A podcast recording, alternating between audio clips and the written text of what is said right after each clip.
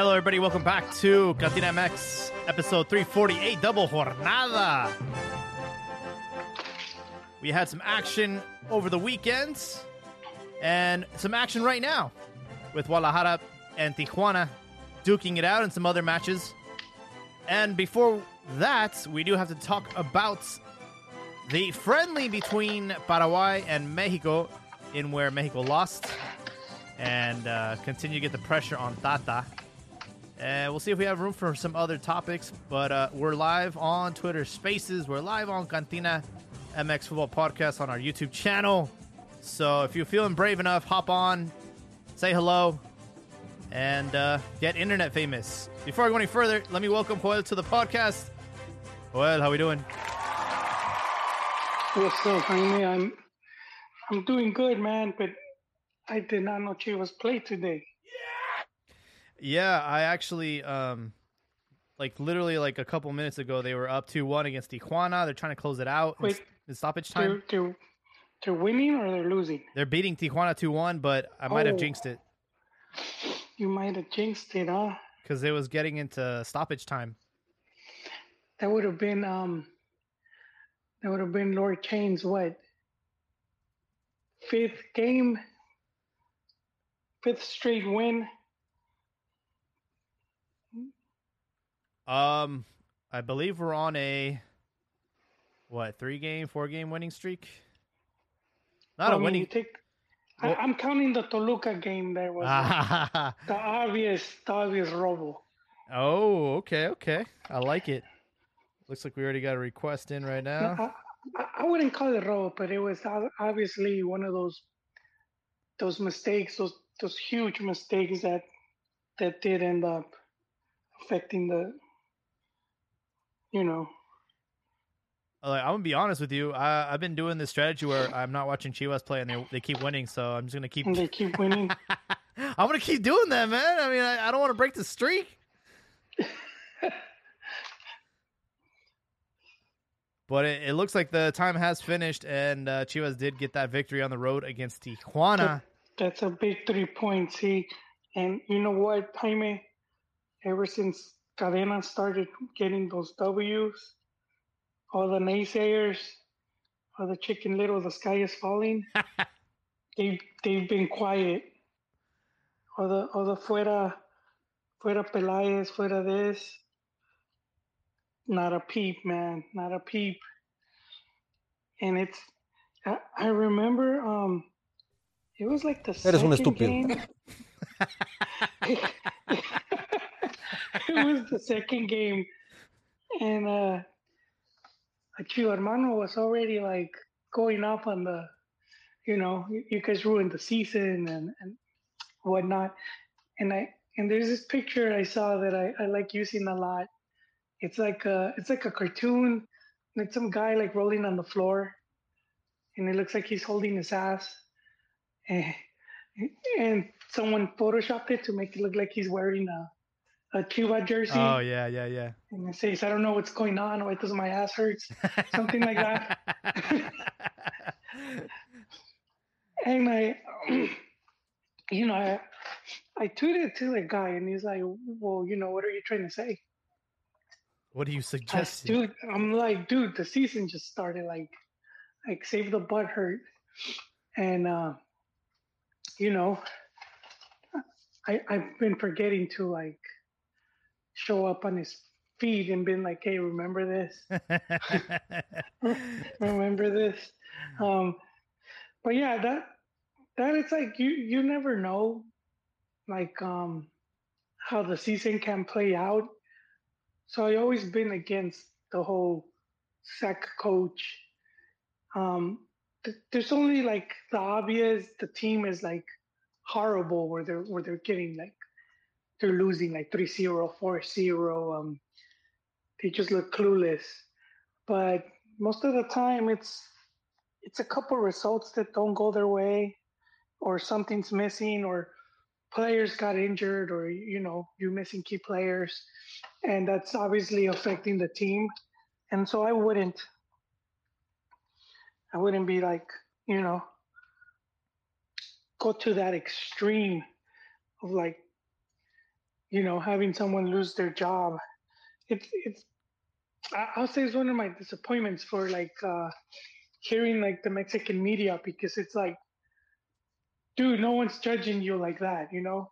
Yeah. No, no, or you're you're not holding yourself to that standard of you got something wrong. You're not gonna be like, you know what, I don't deserve to be to be the host or I don't deserve to be in this panel. I'm gonna pack my shit and leave. You know, they just pretend that they didn't say anything or they just don't bring it up again.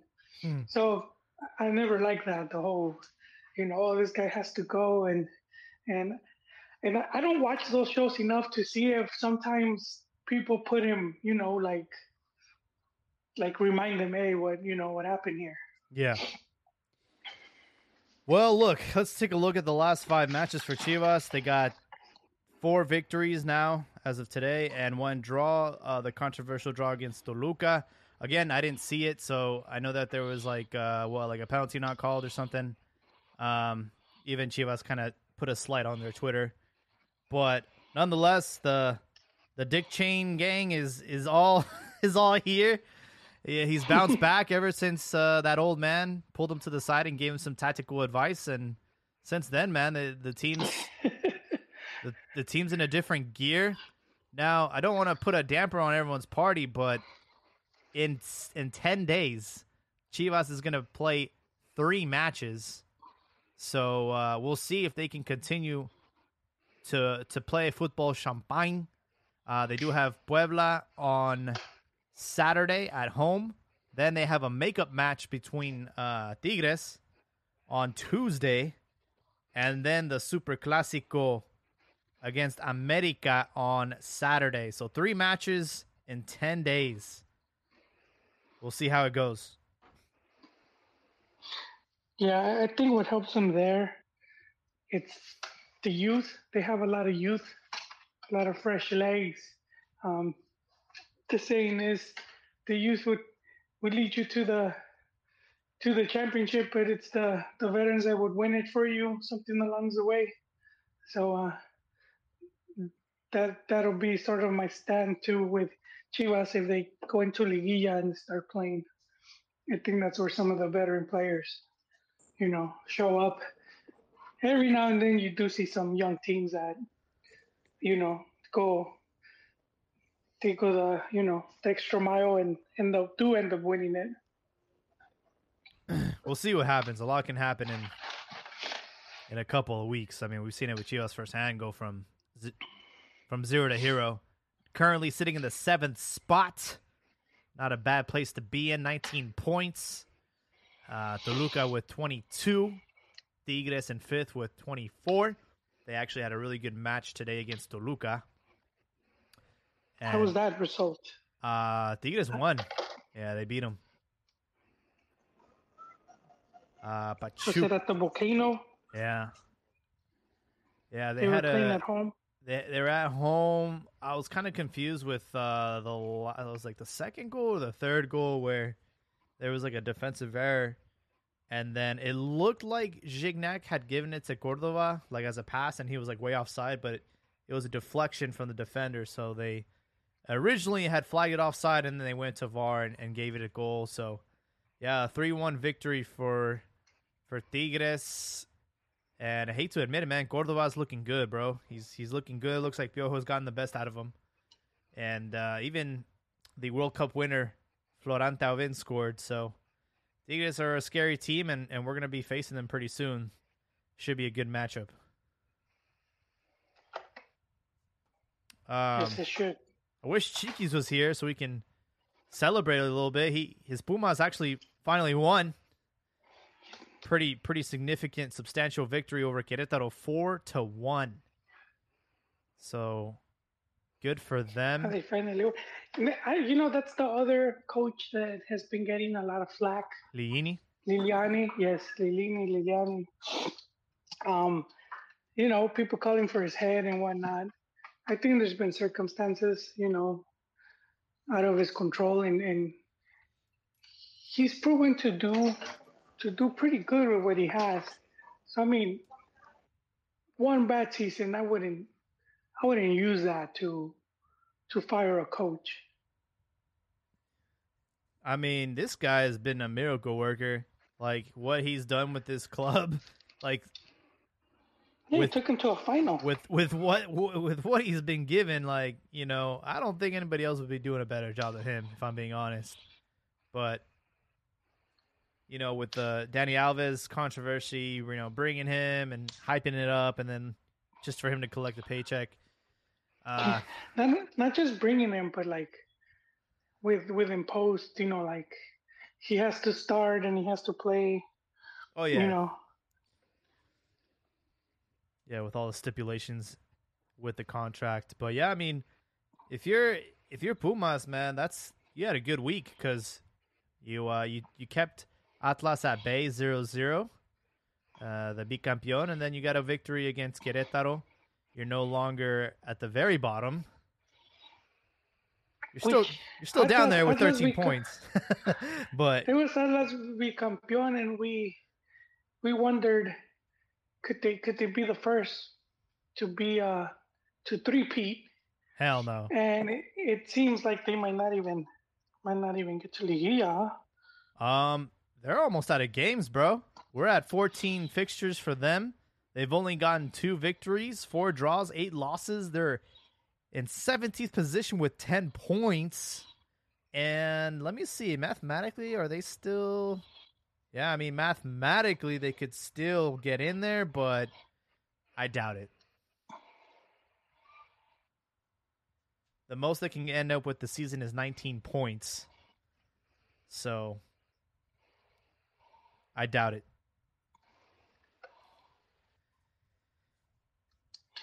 Yeah, I, I- um, I, I think they'll bounce back.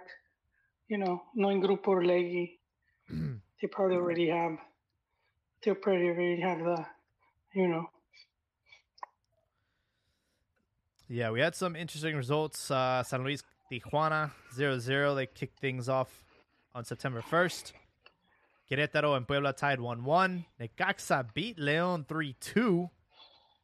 Juarez tied with Cruz Azul 2-2. Pachuca 2 over Santos. And Rayados couldn't beat Mazatlan. They stayed nil-nil. America got a good victory over Tigres. Are they the? They're the league leaders now, right? two to one. We do have Ricardo standing by. Uh, I do have a bone to pick with him, but yeah, America got their victory uh, against Tigres, and then yesterday another victory over San Luis, and with that they are at the top with a game at hand. Thirteen matches played, twenty-eight points, on fire, man.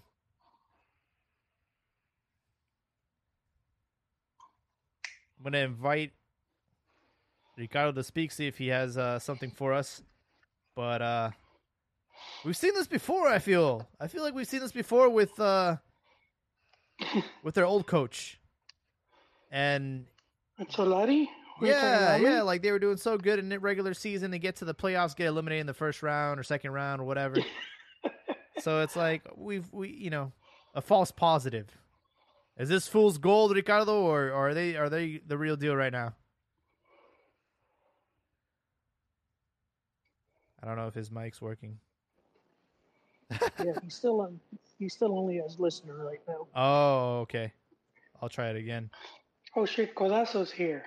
Yeah, sorry, man. I'm, I'm I over at the airport. I'm at the airport right now and trying to listen in and Oh trying yeah. to jump in where I can, just just so I don't make too much noise. But man, I wanted to jump in with the Chivas thing, and uh, it's it's something that uh, that we discussed in the past. Where, you know, right now that there's no descenso, why not write out write it out with a coach, right? And uh, Chivas is writing it out with with Dick Chain, and uh, and I guess it's it's bearing decent fruit at least for the moment, right? I think Chivas still has four games to play in total, and uh, I mean, right now seventh position, not bad, right?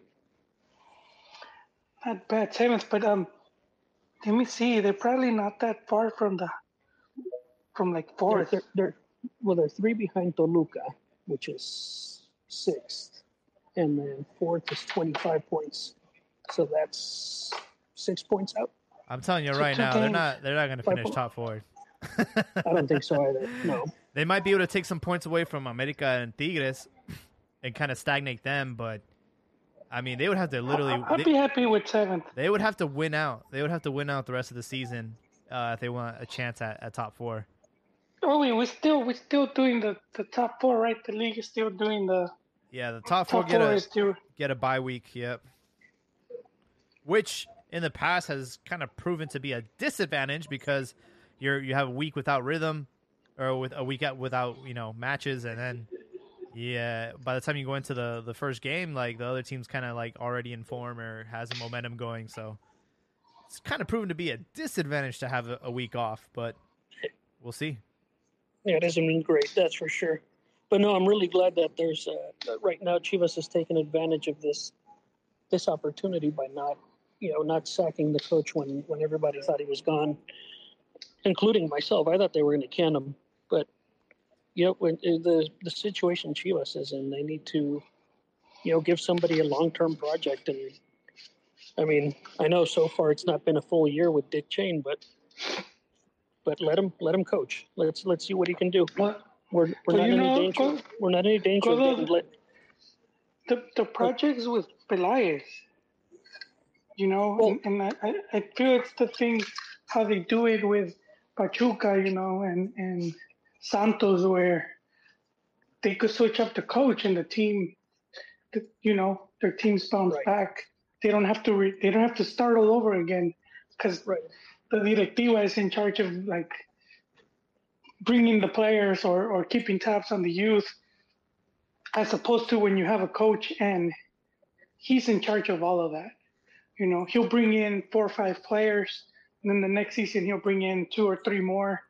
Now you're stuck with like eight. You know, you with a whole team of eight that another coach built. So if you bring in a new one, he's like, they might not be to his liking or whatnot. So, so it's kind of messy. You know, it could be messy, but when you have like a director deportivo, you know, like the directiva is overseeing everything, then it's that's not so much a problem. Which is where I feel like uh, my Chia Chia hermanos didn't give enough credit to Vuce because he he didn't get to bring a player. He he never complained. But let's say had he brought players, it would have, you know, you know, it would have it would have set the team back as far as like, well, these, you know, if, if those players didn't pan out, which I, I will assume they didn't if they sacked him, even though they sacked him on a, what was it, four or five game unbeaten streak, which makes the whole thing even more weird. Yeah. And I don't, I don't, I don't remember. What, what, was he getting blown out? I don't think he was getting blown out, was he? No, no, he, No, right? he had like, he had like four games without losing or five. They even beat Pachuca. That's the game they, they beat him. They sack him right after he beats Pachuca. Yeah, and this is uh, leading up to the Clásico. Yeah. Yeah. It was a whole año thing, man. That that's what I feel sucks with the whole. They had Pelaez there working on something, and and then um, this dude comes in and he interrupts it. Um, but you know that saying, "Out of chaos comes order." I don't think the team would have played as good with the Vuce, because he's like how they call him, El Rey Miedos. Very, very defensive, very, very conservative and I feel with um with Kane, I think he's you know more willing to take risks and whatnot, and and you're seeing some of the players like Beltran that were pretty much sidelined. You know, And, and, and he doesn't have, and he doesn't have anything to lose, right? I mean, No, he's, he's a relatively unknown. And, uh, well, it, it, it sounds like You are confirmed ticket passenger of this flight. you're, you're Charlie Brown. Thank you. Um, what's going on? I think he's at the airport he mentioned earlier. no, that wasn't. co- That wasn't. No, that was me. Yeah. That was you. Well, not me. That was the the, the airport. Ah, that was the airport. I thought it was Ricardo talking. I was Yeah. like, what? It, it, it was an announcement that Chivas won. That's all. Good. Hey, I think Ricardo's off uh, I think he's finally on speaker. I think Yeah. You know it's crazy. We live in a we live in a timeline where Thomas Tuchel, who took Chelsea to a Champions League and won it, is out of a job, and Dick Chain, Dick Chain is, has a job. What a time to be alive. I woke up this morning to the news that you know Chelsea had fired their coach after he had, after they had given him all the players that he had asked for in the transfer window. They they're like, all right, now get the fuck out. and you know what? I'm trying to tie this back into Mexico, but Edson Alvarez was like screaming and begging Ajax to let him go, you know, and to join Chelsea because they needed a center defensive midfielder, and uh, he dodged a bullet, man. Happens a lot in Mexican football where the coach re- requests this player, gets canned, then all of a sudden they're like, "Well, what do we do with you? We don't want you anymore." Especially it happens more with the Mexican international. Yeah. Um, kind of trying to swing the pendulum the other way with America on top. I do have a bone to pick with Ricardo. Fuck. What is Oh, excuse, excuse, you guys have to excuse me. Hace frío en la cima. that? you know what's also very cold and might put me to sleep is the damn Netflix special, man. That that was I, I had to turn it off after like 20 minutes, bro. It was too boring.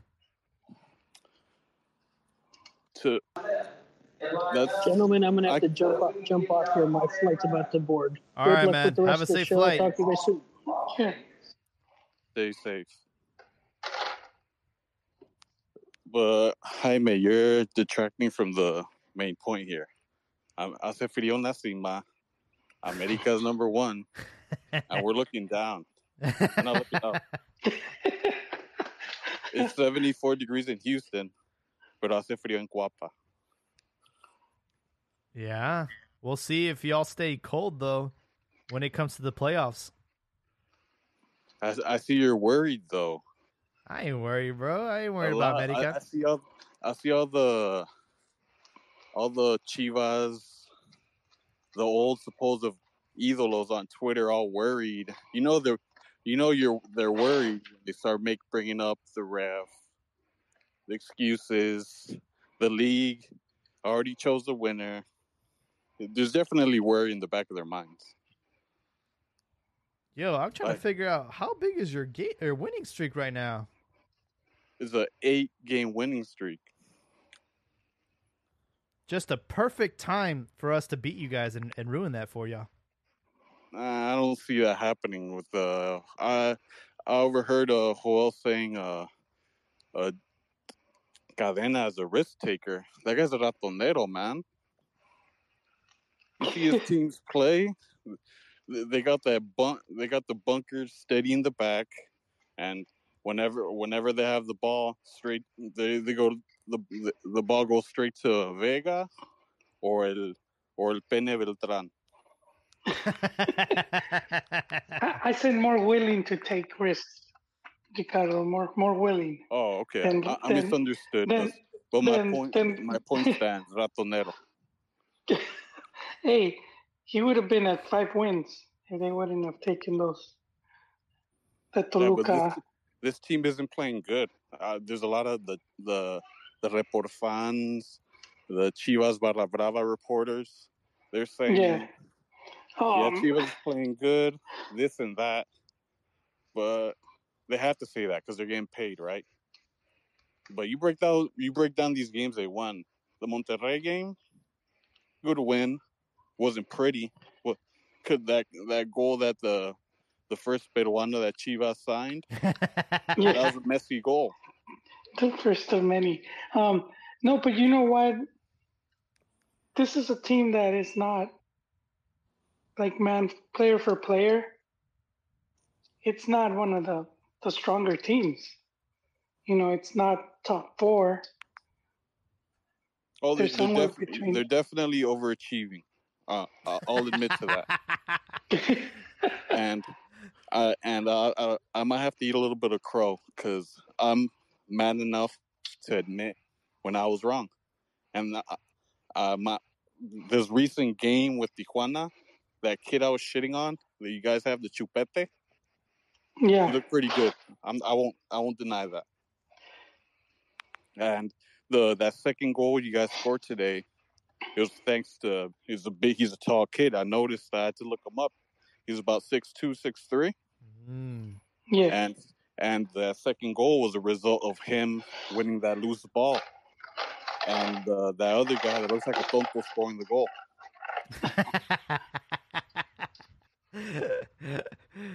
So I'll Uh, give credit where credit is due, but I don't appreciate the the Chi Hermanos already making excuses because the 14's on its way. Man, I love your confidence, man. I cannot wait to see it get absolutely crushed when it comes to the playoffs, man. You can do great. You can do great for 17 weeks in a row, man, but when it comes to playoffs, that's that's where your true colors come out. You're you're right about that, but I over I also overheard you you had a bone to pick with the Cantina MX number one fan. I'd like to hear the, his bone. Yes. Oh, I'm talking about the I'm talking about the Netflix show, man. Oh, It, it's not good. I, I oh, I thought that they would, you know, being a America, kind of make it obnoxious and and but also have like a little bit of swagger to it. But it, I don't know, Mhm. man. It's kind of like all over the place, and for like the amount of history and like what the team represents to like Mexican football. And another thing too is like this is also a lot of uh people's first impression because they don't they're not familiar with America, they're not familiar with Liga MX. So I was really expecting like a really good show and like it would even capture or captivate an audience that typically doesn't know that much about Mexican football and I don't think this is it, Chief. you I echo your words. You're completely right. If I had to give it a rating, maybe a six out of ten at, at best. Five at five at worst. I mean, two, four. Yeah, around five at worst. You bring up a lot of good points. Um, like you said, there's a lot of first-time watchers that don't know who America is or what it stands for. But you, like you said, it's a little bit all over the place. I personally didn't like that they didn't necessarily the way it was structured. I Yeah. would have preferred like or, like the origins. Like we didn't really get that. Yeah. We just got up to the point where Televisa bought America, and that's that's all, and that's understandable. I mean, I'm pretty sure Azcárraga and Televisa had to give the thumbs up to make the documentary documentary to begin with, right? But Yeah. like I knew about that stuff about them being named the Canarios, like that little yellow bird, mm-hmm. because my late uncle told me all about that stuff.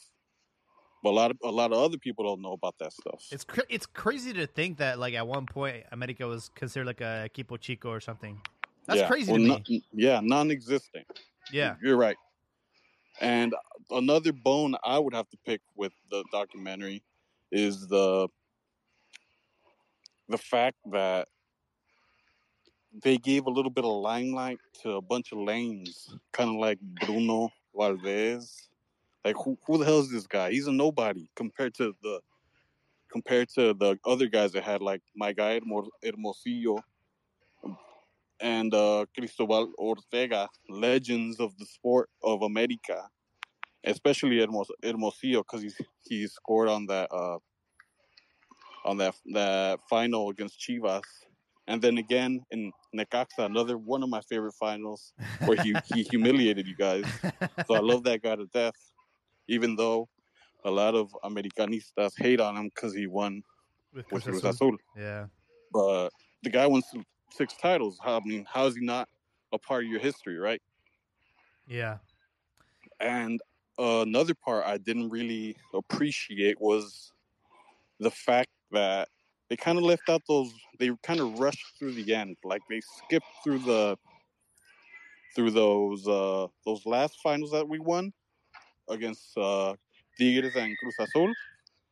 And they kind of, and another reason, an- another understandable reason, that they didn't really highlight the Libertadores or Sudamerica. I'm biased in that, obviously, because I, I love those moments. But like the that Sudamericana final, Fox Sports obviously has the rights to that, so they were gonna they Yeah. weren't gonna be able to show that, right? Yeah. But I would have enjoyed seeing some of that stuff. Yeah. Like I said, man, I only got through like maybe a half hour of it, but I just don't like the way it started because again, like for me and you, we we kind of know a little bit about the history, but like for people that just don't know anything about Liga MX, like you have to get you have to get them by the balls right from the beginning. And just to give you like a little bit of perspective, like I'm watching this fucking show on FX called Wrexham and it's like, bro, it's like entertaining because like they hook you because it's like Ryan Reynolds and the guy from It's Always Sunny in Philadelphia. But like they do, Mhm. they do a such a you can tell that like they're Hollywood and they know how to like structure like a show, you know, and and like that's how you're supposed to do it. It's like you're supposed to kind of like lead them into like, and it's like, dude, like America's like the bad boys, like the Yankees of like Mexico, and like I don't think, I don't They think like capture that. yeah, yeah, exactly. Like embracing like that sort of like the image. Like I feel like they could have done a much better job. You're right. Like you said, if two words to describe it is, well, not two words. I mean, but if I had to describe it, it's all over the place and doesn't have any structure. But what I will say, what I did enjoy, was the canteranos getting uh, some love, like Cuauhtémoc, Zague, like I mentioned earlier, Hermosillo, Cristobal, Ortega, Alfredo Tena. But what I, what I really loved is how the truth came out in that final, where they even uh, highlighted the the Chivas players, uh, and those guys, where they admitted they resorted to Central American tactics to win that to to win the semifinal the semifinal before they faced America the year after in the final, where they pretty much said, "Oh, we're not good enough to beat them, so we're gonna we're just gonna take one of their players out." I really appreciated that, admitting you're not good as America. Uh, that's funny. Oh, Yeah, and the parachute guys. Parachute guys. Yeah, they in that in that game they there was two like in the like in that boxing match with Riddick Bowe and uh, Evander Holyfield. There's like a parachute guy. There's two of them in that game. And I don't have any proof, but I'm pretty sure Chivas sent them to disrupt the game. uh, I love it. I love it. But yeah, man, I, I think you guys are probably feeling high and mighty right now. Great win streak. And I mean, it doesn't look like it's slowing down anytime soon. And you guys have a game in hand. So, I mean, whew. And, Good. and you and you mentioned Solari earlier. uh huh. If I would have to, um, if I would have to compare and contrast from both these streaks, I would say Solari, he was getting it done, but it wasn't pretty, and it was effective. But there was always something that you could see that wasn't that. These little moments that they got away with that they could have, they could have conceded goals or lost the game. But with this streak, you can more or less see a style being imposed on another team, grit, and the ability to come back.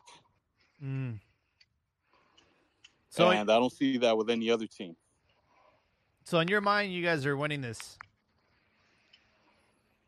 In my mind and everyone's mind, they just won't admit it. I don't know, man. I know Joel thinks we're going to win it. I, I do think they're favorites, and if it was by points, I would see them winning it. But Liguilla's a bastard. One slip up, one bad game, and that's all she wrote. And, And, I I, think I like that point you brought up, Paul, and I would agree with you about the Chivas being uh, the, the streak. Yeah, I'm just busting you guys' balls, but I would agree that those those fresh legs are helping Oh, you guys youth? out right now. Yeah, yeah, in the youth. in, the- in these uh, uh, doble jornadas is Yeah. definitely uh, an attributing factor. Do you know, I, I've I need to go look for it again. I remember hearing this interview, and I think it was, I think it was Ramon Morales, and it was on a, it was like on 13:30 a.m. radio station here in LA, but I don't remember the the show, and it's driving me crazy. And I managed to catch like a snippet of Moncho, and he was talking about his injuries, and he said how after training, after like you know training with the team, he had to go to this doctor that would inject him like in the legs. He said his legs would hurt a lot, like he would be in pain, and this is some some of the stuff we don't know about players. So, uh, you know, a lot of times how they they'll drag these injuries or carry these injuries or uh, play injured.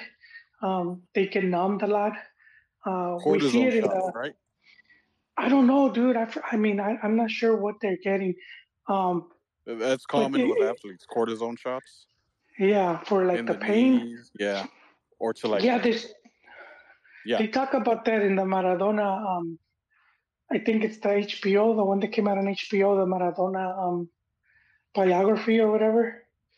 And he talks about how he was, you know, come game day, they would just shoot him up Mhm. so that he would be ready to play. The other one was I don't know if you guys remember hearing about how um, Batistuta, you know, now retired, how they they almost cut his legs off. No shit. Yeah, he's talking about that, and he'd just be say he would be in so much pain, he'll be crying. Um, and it's like, well, you know, like how many games did he play where he was hurt? You know, how often did he do this? That now that he's injured, he's paying the price. Um, so that's that's something that a lot of times we don't realize, and we'll think some of these players suck. And it's you know it's easy for us to be like you know a fucking bombing, and that's part of the reason many times because they're they've been they're playing injured or they've been playing hurt. They've been dragging an injury where it's like they'll make them um, at least finish the season before you know you go under the knife or whatever. Um, so that happens. It happened to one of the Chiva players. I think it was Saldivar, one of those. Uh, Guys, uh, Sergio Avila had to retire early. No, this guy didn't retire, um, but they kept they kept like telling him not to get um operated, and he went and he did it on his own. Yeah. Hmm. Finally did it because he must have been in a lot of pain. This was during the uh, Almeyda tenure, and he he just went on his own, and he was like, "Fuck this," and he he just went and got you know diagnosed, and he went and did the surgery. Um, so so yeah, that's just that's just sometimes one of the advantages with some of these dudes because they're, just starting, they're not fresher legs, they're not carrying injuries or whatnot. So yeah, a lot of times that's why you some of these guys, you know, end up looking better. Or there's there's other cases where these guys dope, like Zidane, like Zidane, for example, admitted blood doper. Zidane or Zid- Wait, wait, blood blood doper, like Yeah. get blood transfusion? Yeah, he admitted to it. Oh, And uh, and Roberto Carlos also got accused by a German a couple years back by a German uh, uh, uh, sports writer of, of blood doping as well. Like so what do you- they you do? see- man. you see these superstars, Wait, but- wait. So what do they do? nothing. They didn't do anything at all. No, I mean no, you like mean the players? no, I mean like what what uh what is what is that? What what is that? blood doping, Yeah. blood doping, more or less. They take your blood out, blood out of you. They add a uh, certain other chem, not chemicals, but other illegal substance substances to it. They spin it in a little machine and they st- and they stick it back into you. No And shit. that- That way, you heal faster, you play harder, you play faster, and you're not as prone to injuries.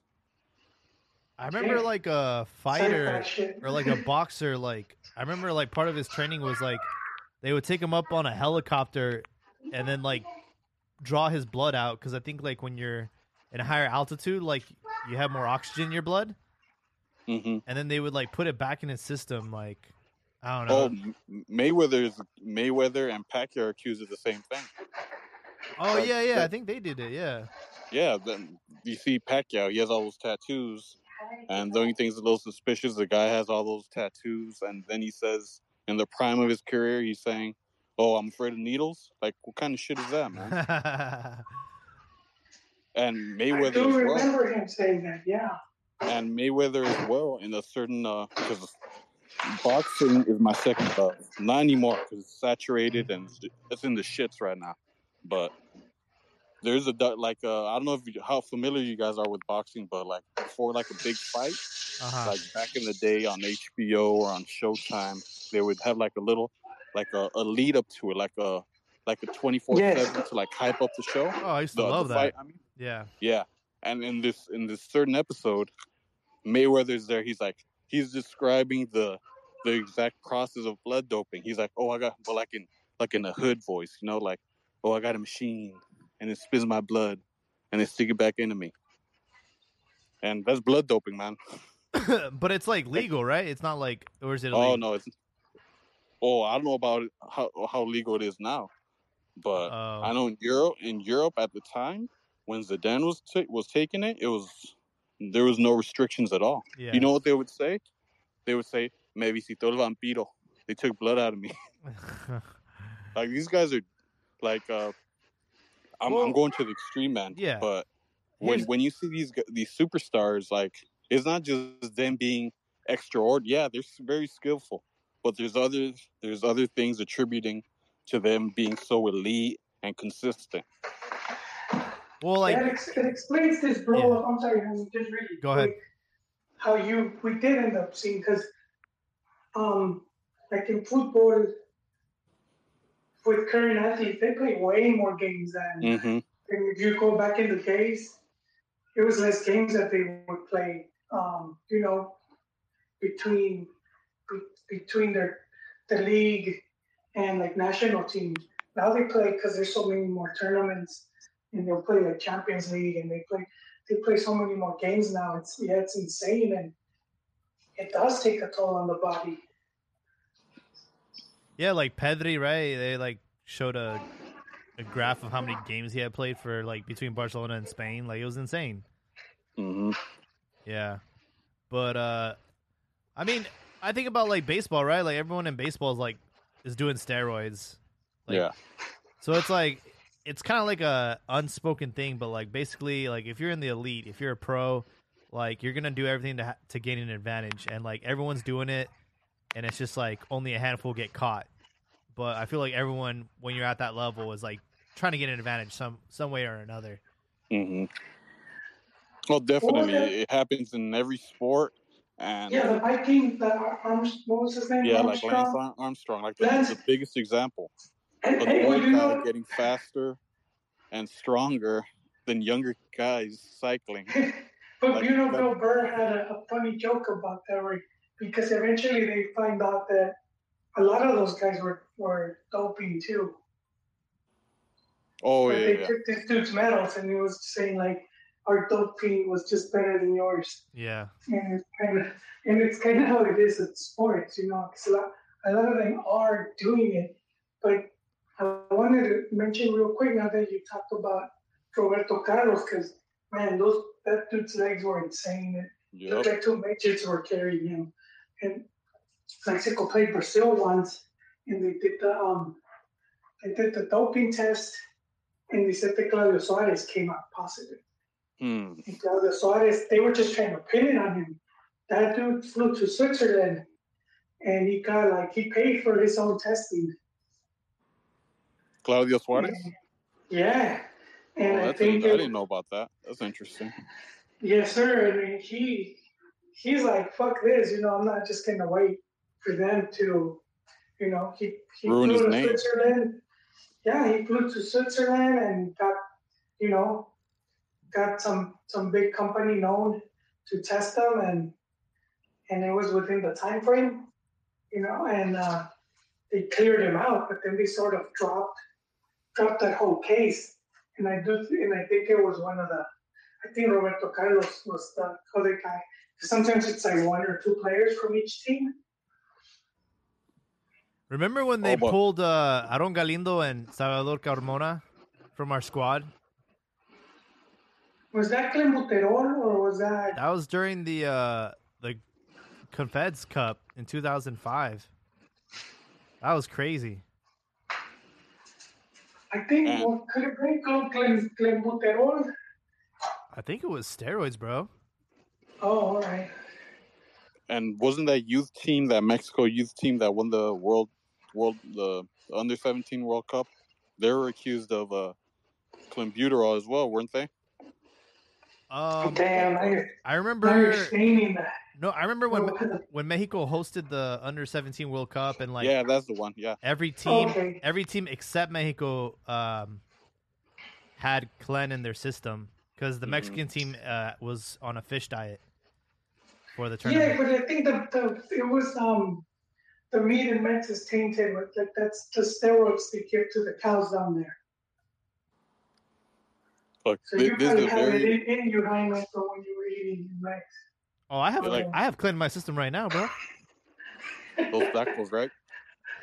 He's, I just got back from Mexico, bro. I've been eating tacos feel it? and you're running faster. There, How there's long a famous persist over four hours. There's a, a case like a there's a Houston Texan that I know about it because it was in the news. A lineman, a big black guy, right?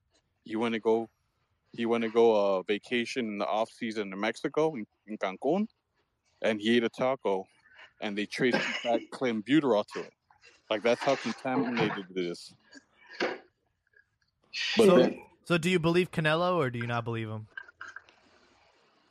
maybe, maybe not, but Can- Canelo, he's a hype job, man. Oh, you can't compare him to the elite of Mexican boxers. And I'm not putting Chavez either there because he was a he was a bum uh, taxi bum killer. damn! Wait, which Taxi bomb Chavez? killer. Julio Cesar, Are you talking about senior or junior? both. Wait, what do you mean? What do you mean, taxi bum killer? I, I wanna. A, bunch, a bunch of T, a bunch of TJ uh, cab Oh, drivers. he- man. He beat a bunch of like bomb Oh, bunch of no names. Oh, come on. You take like 80 of those names off, man. No one knows who the hell they are. Yeah, but in Mexico, you debut like you don't have an amateur career. You just debut as a pro. It's not his fault. No, you, you you're right. Uh, I'm not criticizing him about that. I'm criticizing him about who he beat, when he beat him, and how he beat him. The three G's. That's how you're ba- in boxing. That's how the elite are ranked, man. Yeah, but I mean, he had how many me, title defenses? Against who though? I don't know. I know. I know he had a lot. But let, all right, all right. Let's say, but then, let's say you're in a weak era of uh of fighters. Like, Ah, he has no control over that. no, you're right about that. But if I would have to compare him to another Mexican boxer, like Salvador Sanchez, he was the underdog in two of his biggest fights against a pound for pound number one in- uh, Wilfredo uh, Gomez. Mo- the guy moved up in weight. He, like I said, he was a two to three underdog. I mean, two, uh, three to one underdog. I mean, the guy knocked him out. How many how many Hall of Famers do you have in your record? Things like that matter, you know. I'm trying to Like, for- find. so like he, for instance, uh, Canelo, he beat Sugar Shane Mosley. yeah, Like, well, when did he beat him? He was like Oh, forty something, that man. guy was a bum. Yeah, But he was, but he is a Hall of Famer. But Yeah. when did you beat him? yeah. He beat Roger No, but just- Mayweather. I'm looking at his record. He, he's a good fighter, but not a Hall of Fame, not a Hall of Famer. He beat him twice actually, and then He beat Pernell Whitaker. He beat, I mean, uh, what's his Meldrick, name? Meldrick Taylor. Meldrick Taylor. Yeah, He beat Macho Camacho. and That, that's three names. Who else? Pernell. The Magic Whitaker- Meldrick Pernell was Whitaker insane. was a draw. And he should have lost that fight. He lost every round of that fight. He did, but he, And he he, got did whoop draw. his ass. No, the magic, the magic Meldrick. No, yeah, he, he beat Meldrick Taylor, but Pernell Whitaker beat him every round. Oh, you're saying they gave him the decision or what? No, it was a It draw. was a draw. Yeah, it's kind of like I how do Canelo. remember the. My my I uncle remember won that the- fight. That's how I know. It was uh, in I San remember Antonio. The, the magic Meldrick felt he was losing, Yeah, in the But last then round he came back. does- He and then people were saying that the ref because the ref stopped the fight. He did. Yeah. But but you know what? That boxer after that, he lost was a like a mess. chromosome. Yeah. Yeah, dude. He, he I'm sorry, dude. You lose that fight. Even even if the ref wouldn't have stopped it, you still lost. That dude like shaking and he, damn, he just. I saw, yeah, I saw like uh how there was like a couple seconds left before the fight was over, right? And the referee stopped it. Yeah, pretty I crazy. saw like an interview asking him about that, and, and it was kind of sad to watch. Yeah, he's like he just couldn't. Yeah, he saw like mashed four levels potatoes. of inception. Yeah, dude. Yeah. Well, and and that's why I I criticize soccer uh, like Mexican footballers because Mexico's biggest their biggest glory their their go to moment in sports all come from boxers man. And they like like Jaime mentioned they come they they start off real early. They don't have Olympic pedigree. They're thrown to the wolves like uh, I don't know if you guys know about uh, Orlando Salido? No. like he's a he has like 13 losses, and he had like 10 of them when he was like 15 years old, and he's like a three-time world champion. And then he he's made he made a lot of money uh, in the last couple. Well, he's been retired for a couple of years, but that guy is an example of perseverance. Something Mexican fo- footballers don't do. Like they don't take that risk. They don't take that chance. They're not prepared like that. I'm down a rabbit hole right now. Category Mexican sports people in doping cases Canelo Alvarez, Jafet Amador, Salvador Carmona, Aaron Galindo, Lupita Gonzalez. Oh, that one that one really pissed me off about that uh that young girl. She was she she was an ex boxer, and there was this uh there's this boxing writer. He's a real dickhead, and he lives over here in the states, but he he's always uh he's like uh he's on his uh moral high horse, right? And he critic he criticized her because uh she took uh, roids during the Olympics, right? Tren But- Yeah, Ana- but you- anabolic steroid. I, I invite all anyone listening to this or, or you guys as well.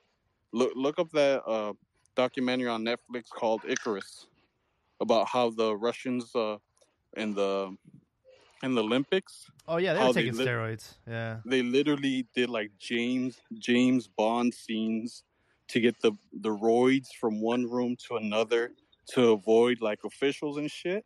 Like it's some crazy James Bond shit that they had to do to get away with that. Well, I mean, And then it was during the Cold there's War. This asshole. It's it, this is all during the Cold War, right? No, it's in the in the Beijing Olympics. Oh shit! Yeah, it's recent, man. Yeah, Oh damn! like like these guys are some certified cheaters, and there then there's this dickhead criticizing this uh, this Mexican girl because she, yeah she took roids, but everyone else is taking them too, like Joel said. Like this is the extreme. This is the the apex of sports, man. The Olympics.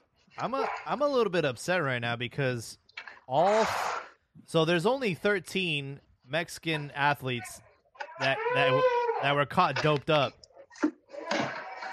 and unfortunately, all three soccer players played for Chivas. we had You, Chav- you want to add you want to add a double whammy to that? wait that? Chava Carmona, Aaron Galindo, and Julio Nava, all Chivas players, all doped. But go ahead. Typical. No, but you add a double whammy. You if you want to add a double whammy to that, your current coach was part of the Cachirul Cachirul. Oh my god! Are you serious? Super cheaters. Tramposos, man. Joel's on daddy duty right now, but I need an I need an explanation right now. And Joel's over here bigging him up, but this guy's a certified cheater, man. Ricardo Cadena, Cachirules. So what was the story? He was, he was. uh He was he was lying about his age, man. No, that was that was from the um. That wasn't the players though. It was the. It was like the directivos, the the coaches and the people in charge of the youth team, and it was only a few players that they. That were over age. I don't know if he was one of the over. Yeah, he was one of them. He was one of them. Yeah, he's a cheater. Like, how do you know? How do you not know your age? Well, come on. No, no, they they knew. I'm just saying it was the. It was it was like the federation, not the federation, but the the people in charge of the team that that told him, you know, that capped them and they did all that. So, so Um, what you're saying? it He was. didn't, What happened? so what you're saying? He didn't have any vergüenza deportiva. Well, you're youth. You're trying to get national team call up, go to a tournament, go do these things, and uh, you know, I, I I think it's I don't know, it's youth. You do dumb stuff, but I mean there is a team that's gonna follow him. So I'm not I'm not trying to take So, take so we away. all agree he's a cheater. you know what? He is. He is. Can't, can't say he's not because he did do it. I'm just saying he was a kid, you know, did some dumb shit. That's crazy, bro. Man, like, Couldn't be my coach. well, maybe a, you know a couple of years from now we'll, we'll find out why we were playing football champagne. Nene Beltran doing doing some uh, steroids in the locker room, and Looking like a Liga MX All Star, man. somebody lying about his age. I don't know. We'll see. We'll see what happens. When Uh, is he gonna win that title, Ja- Jaime? who? Your boy, your boy El Nene.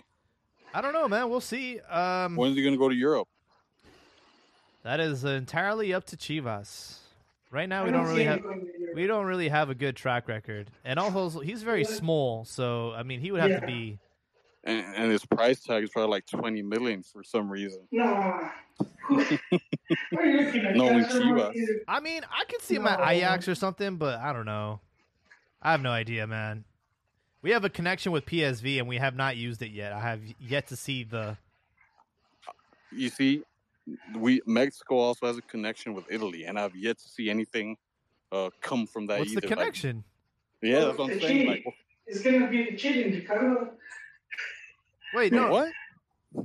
A lot of the cheating happened in Italy during the Oh, 2006 World Cup in the league when they took like what 10 titles from Juventus. oh, you're right. You're right. I forgot what it was called. That whole scandal. But Oh. They got a documentary about that, too. Yeah, that was a good doc, man. About Yeah, U.S. yeah. scandal.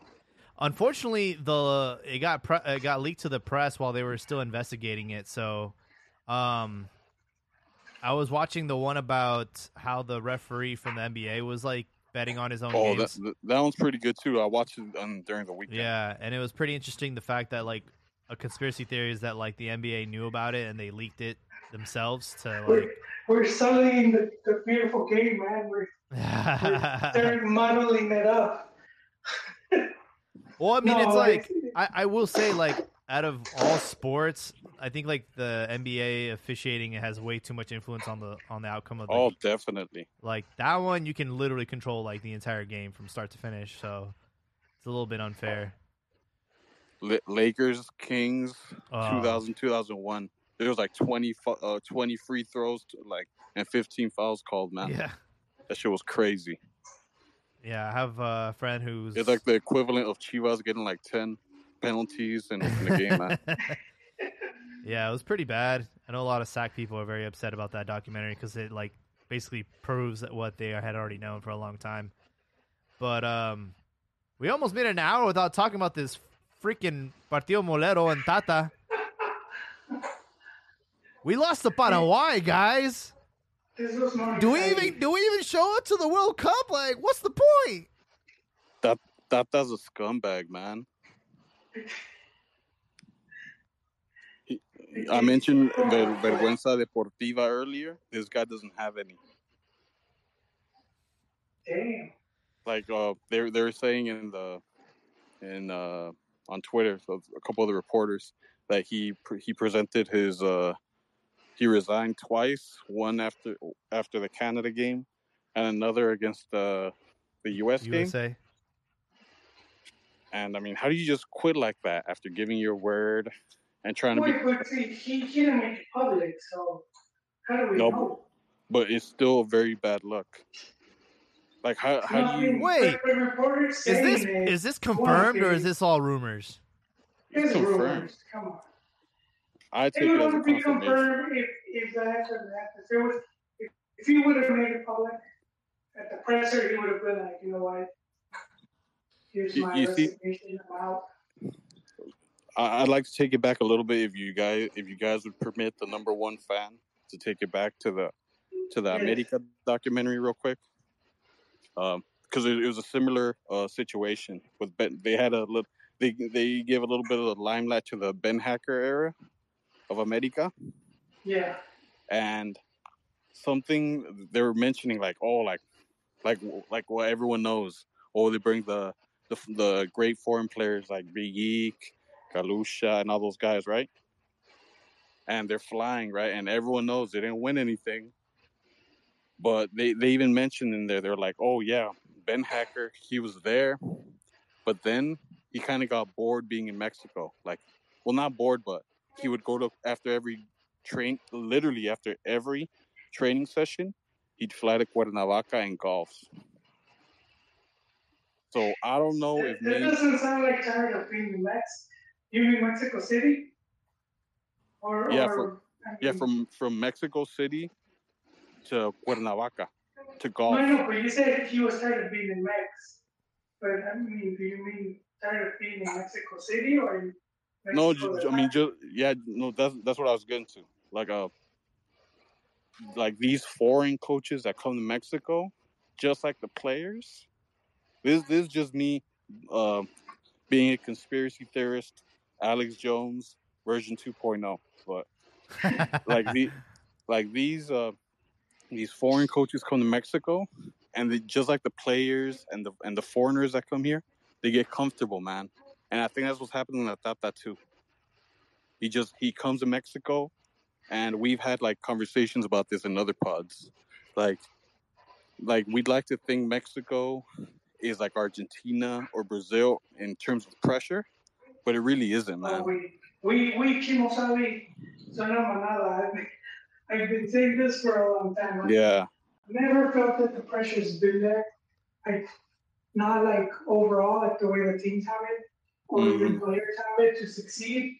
The, pre- the pressure would be more like sometimes on extra cancha or extra football, Yeah. or how like, or or like on, on the coaches, I could see it too, especially the Mexican coaches, and they'll they'll attack them in the media and like asking them to resign. He Mhm. just messed up, you know. I, but but you're right. Um, overall pressure for these teams is not. We we've seen very little. Like we saw what was happening with with Monterrey with the players. You know, the players showing up, and that was what last season maybe they did it once or twice. And in other countries, this is almost like you know weekly thing where it's like they, they won't leave you alone. like Um, like I for example, real quick, Hall. Like they meant like I was I was watching uh I was on ES on uh, TyC. I don't know that's like the Argentine channel. Well, oh yeah, torneos y competencias. Yeah, TyC. and I, I was watching one of the I was watching like I don't even remember the game to be honest, but like they were like uh talking about how Aldosivi they descended right, and all the fans went out of protest and they burned the coach's car. and they're doing like some uh some wicker man shit around it like all around it like holding hands and like casting their spells and shit like And it's Like, you're hard not gonna to get a car. Yeah like you're not you're not gonna see that in mexico that's that's what my that's what i'm trying to say you like might get some uh some eggs on your the hood of your car. That's what happened on Tuna. yeah on his bmw yeah yeah but No, it, it, the pressure, you're right. It's, it's never been to that extent. Um, and I do think that's why sometimes, um, like you said, coaches can relax. And, and I do think someone like Beenhakker, where it's like he could just go golfing, uh, you know, no matter what.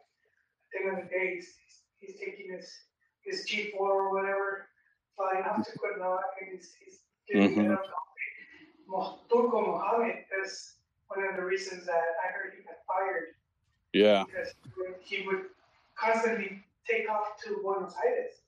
He would just leave, like, like even if the team lost, he would just have his like assistants do the training the next day, and he would be gone. And I, I do think that was a bit of a mistake they did with that allowing him to, I guess, like allowing him or not, not conditioning him to be I guess in the country longer or like like to see games or whatnot. Instead, instead he's like checking out Argentine games. And he was, I know he was getting criticized a games. while back. Yeah, he's he's, uh, he's watching the you're watching the wrong players. Um, but I mean that's and I think that's that's one of the reasons they sacked some of these dudes like Torrado and whatnot because they I Yeah, guess that guy. in- He was, in he order was to- living in Spain. in order to bring him, they allowed him to have like all this, you know, they Mhm. gave him all this like like uh, leeway, and yeah, that was that was I think a mistake. You know, you know, I do feel you need to have more of a presence. I, I do think, which is why I, I feel justified with some of the criticism of like he doesn't call these other players and he's not even watching them. I mean, guaranteed he might have really good assistants or or whatnot at the games, but as the coach, the you know the the fans and even the the media or whatnot, even the players would would want to see you at the stadium. Yeah. I don't know, man. I this Tata uh, tenure is it sucked the soul out of me, man. And Oh, I, I have no I have no expectations for the World Cup anymore, and I'm gonna be looking looking stupid in in my shiny new. I bought the stupid jacket, man. I bought the reversible jacket, hundred and That's a ten nice dollars. It's a nice it's jacket. nice. It, it we're gonna look. We're gonna look good in the anthem. That's the only part of the World Cup we're gonna be looking I'm- good is the anthem. I'm like, I'm like the James Franco meme where he has the the rope around. First his neck. time? Say, First time, I mean, it's not my first seen it. time, but damn, bro. it seems like it. No, I've I've seen Max underperforming. Um, dude, going into 2014, right? Team was looking like ass. Took a wonder goal from Jimenez to keep Mexico in the game. You know, when to type Panama, and then uh, we had Chicharito celebrating in what was it, Costa Rica, celebrating that the U.S. won. And that team didn't look very good and they go they go to Brazil and, and they had one of the best tournaments since '94.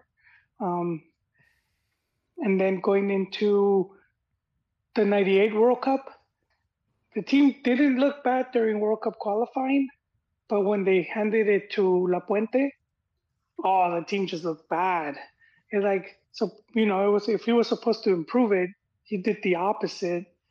And this team is just is looking like ass and then they're collecting all these L's and and it's it's like well why are we going you know? Same sentiment and it was one of the more exciting World Cups that that 98 World Cup in France um, so it's Luis Hernandez. yeah, Matador. It's, it's a toss up for me, Jaime. That's what I'm saying. It, it could, Mex could just, because that's one thing Mex has shown, at least since 94, that that they, once the World Cup starts, and especially if they're seen as underdogs, they they tend to overperform, at least in the group stage, you know? In the, in the group stage, as I would say, like if you're at the World Cup draw, you don't, you don't want Mexico in in your group you, you maybe you want them afterwards because they always lose, but not at the group stage, man. At the group stage, they're the they're the buff dog. Once they get to the next round, they're the they're the little pupper that's scared in the corner. I'm pretty sure Argentina is uh, not losing sleep over us, dog. Well, I prefer it like that. I want them to be overconfident. Yeah, we're gonna get our shit pushed in, bro. I smell a 5 0. Ho- Joel, is it's interesting that you mentioned Lapuente because he was on Football Picante. I don't know if you guys seen that recently. oh, really? I, I didn't see the interview, but I'm big. I'm big on Lapuente, even though I, I hated him uh, back when you used to coach. America or Puebla? No, Necaxa and then America. Oh, you're right. What was and I thinking hated, first? Necaxa. and I hated. Yeah, Puebla. I'm not. I'm not that old. That's, you're going way back. you're going far back, uh, like early night. Way, way early night. Wait, 1991. Uh, anyways, um, no, and then I didn't like how the team like they took. I was big on Bora, and I, I hated how they took the team and and handed it to him. But but I mean, if you look at his career and his results and everything he did, you know, with the team, it's like he he's been one of the, the best coaches and, and one of the most influential ones. he, he definitely has the silverware to back it up. Oh yeah, man. But I was gonna say in that interview, like he pretty much confirmed what we what everyone knows. Like, but he didn't. But he he washed his hands by saying, "No sé," right? He said, Yeah, he, uh, fight, uh, uh, Jose Ramon is like, "Do they impose players on you guys?" He pretty much admitted Uh. it without admitting it. yeah, So we know what the deal is. Like Luis Yeah, Ro- Luis it. Romo, Gallardo, uh, Pizarro, all these guys. You don't have to go to the freaking Ochoa. Johan. Uh, Cru- yeah, Ochoa too. I agree. You don't have to go to the freaking Johan Cruyff Institute to know these guys are bums, man. Yeah, I, I don't I don't know about Ochoa because he's been All right, yeah, big for the national team at the select. I mean, say what what you want about him at club level, uh, at selección. Oh, I was just Aside trolling the- there. I think he's been always been great for the. I just wanted to see. I just wanted to see if you would agree with me. He did. He was like, "Yeah, Ochoa." Yeah, well, yeah, he I'm didn't even biased. put he didn't even he didn't even put the fist up, man. you were just like I'm biased, obviously, but yeah, like Ochoa, yeah, No. I guess, yeah, thumbs up. But the other guys, I mean, there's no logical reason to take these guys. and it, yeah, like Pizarro. You have to wonder, like Pizarro. He's been playing like ass, and then he, yeah, no Pastor likes him, but it's like you're not one of the better players. You haven't been for what a good three years. bro, La Chonquis is putting on a show right now, man. I would take La Chonquis over Pizarro. we we we talked about him, Jaime, that he he deserves at least a Molero call up. Because I, I do think he's that type of player. He, he reminds me of like uh, a little bit of uh, what's this rapist name? Um, Cabrito Arellano. Whoa. He, I thought you were going to say he- Chapo Montes. It kind of reminds me of him a little bit. I don't know about his case, but I know. Oh, you mean players? I mean, no, Yeah. Cabrito, man. He, you know, like how they used to put him in, and he used to just cause havoc when they used to throw him in a lot of times. Mm. Um, And it would I lead to do think- nothing. I know, but it was still, still, it's still fun to watch. He was one of Uh, my favorite players, and then he said, "Oh, my heart's with Monterrey." I was so sad. The guy would just dribble on, on the on the on the wing and backwards pass every single He'll time. dribble, yeah, he'll dribble everyone. The, the opposing team, his team. He said he he uh, he he had offers to go to Europe, and he didn't want to because he Monterrey was the team of his, you know, the love of Yeah, his life. right. I don't Just, know. Like, just just like know. what, just like Ochoa said, Napoli was looking for him, right? Well, Ochoa got fucked because what happened? well, He like had like a drug test thing No, wasn't it the when the he Spanish passport thing? No he like failed some thought- he failed like a test or something and then he he the- told it. the- the I know deal- he was in France, and, and if the he deal would have stayed in dropped. France, failed a test. Oh, like a physical test. No, I They're think like it was something happened where he like because he he had a pretty good offer after the World Cup and then it fell through because of uh something. A lot of those offers were fake, like Liverpool and Yeah, AC that's what I'm Milan. saying. Yeah. No, these like no, those were real, bro. Nah, dude, come on. They, they, nah, not as, not as a foreigner. Um, I know. I think I heard. I was, I saw a tweet from Johnny Rico, and he was saying that he, Oh, I seen that that. Ochoa Mo- Mallorca, right? huh? The Mallorca offer. They're saying that on TUDN that uh, he got offered to okay. go to Mallorca. Well, well, I'm saying that the tweet from Johnny Rico was saying He failed a drug drug test. Okay, he failed a drug test. Yeah. Damn. No, well, well, right now supposedly he got his EU passport, finally arrived, and uh, yeah, he might go play with um Aguirre. And I mean, he could leave if it's on a free, and he's he has that EU passport. I could see him going again, and all these Euro nut riders jumping on the Ochoa train. All right, I got the article. Ochoa is one of the five Mexican players who tested positive for clenbuterol after a Gold Cup match in 2011. And even though they were cleared two months later, when an investigation concluded that they had unwittingly eaten contaminated meat, the damage to Ochoa's career had already been done. He had an offer to go to PSG. It fell through, and the only team who stayed in touch was As Agio. Ah, so he could have gone to the farmer team. This was before they had all them balling ass players. Now that you mention it, I do remember that Yeah. about the drug test. Yeah, Dude, his are you kidding me? His stock was super high and then yeah. just went down. Them tacos, dude. It's like uh Chato Enriquez, you know?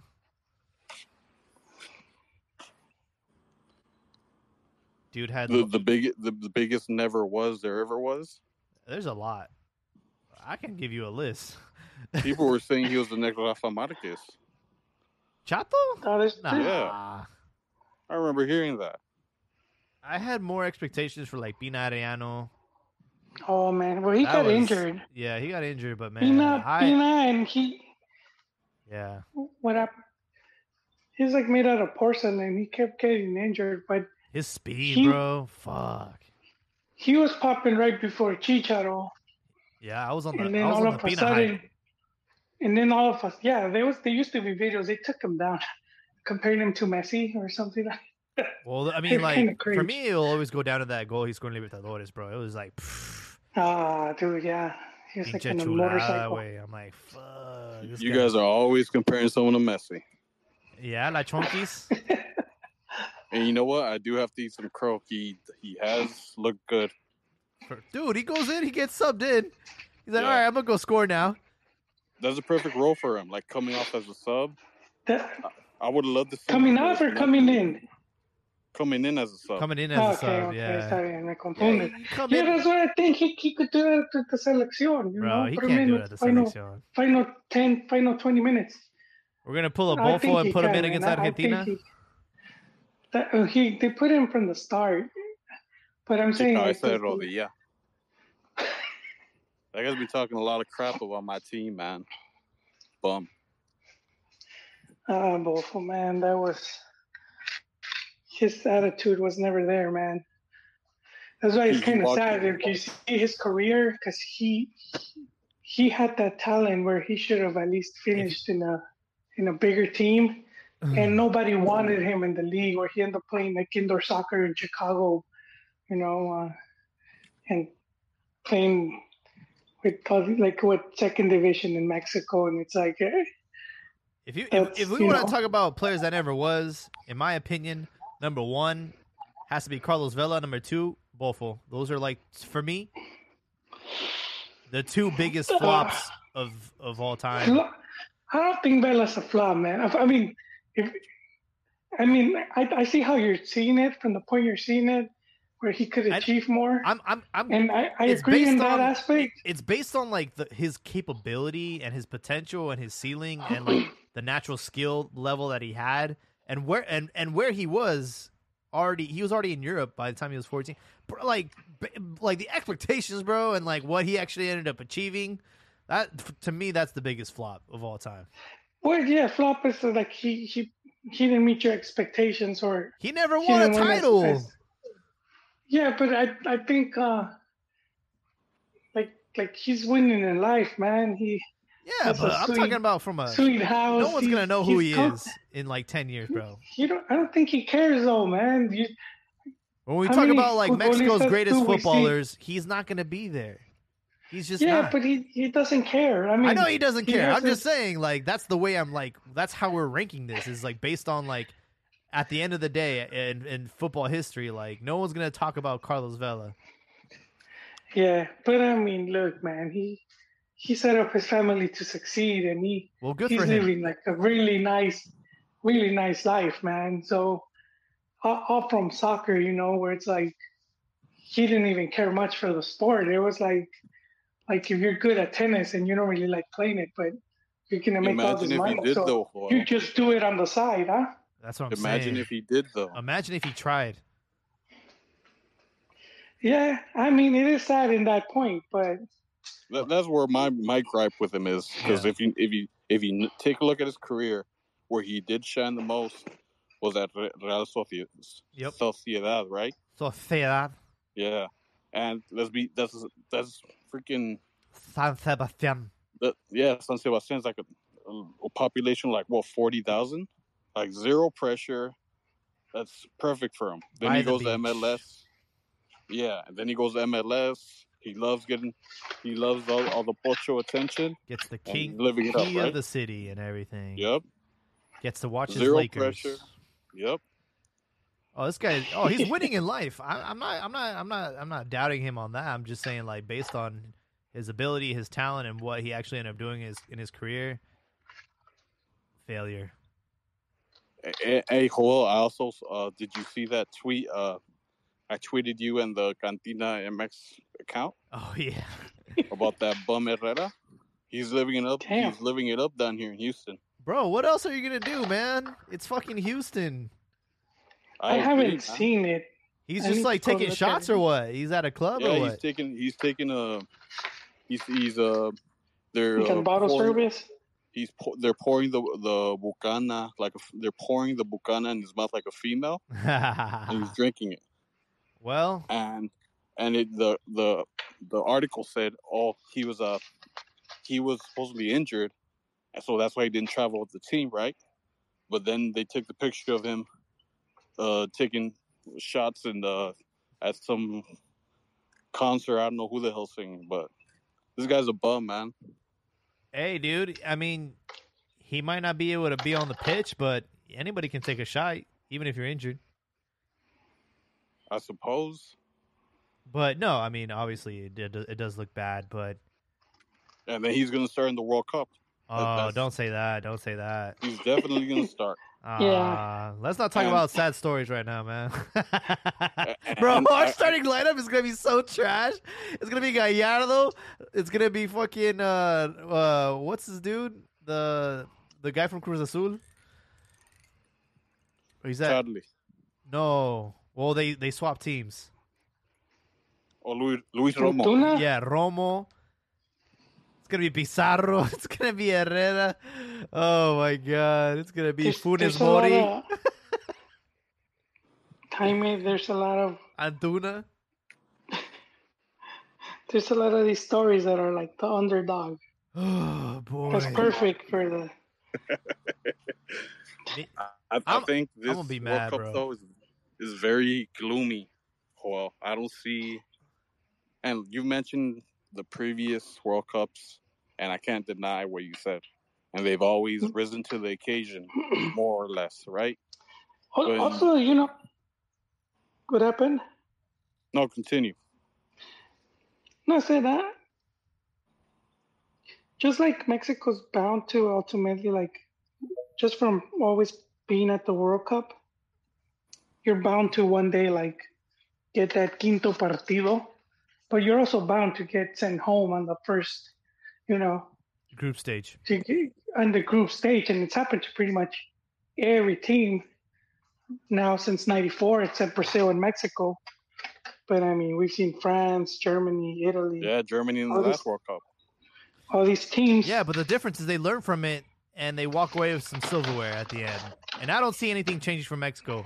Whether we leave in the first round or we leave in the second round, like but nothing it did is change, changing. Jaime. But it has.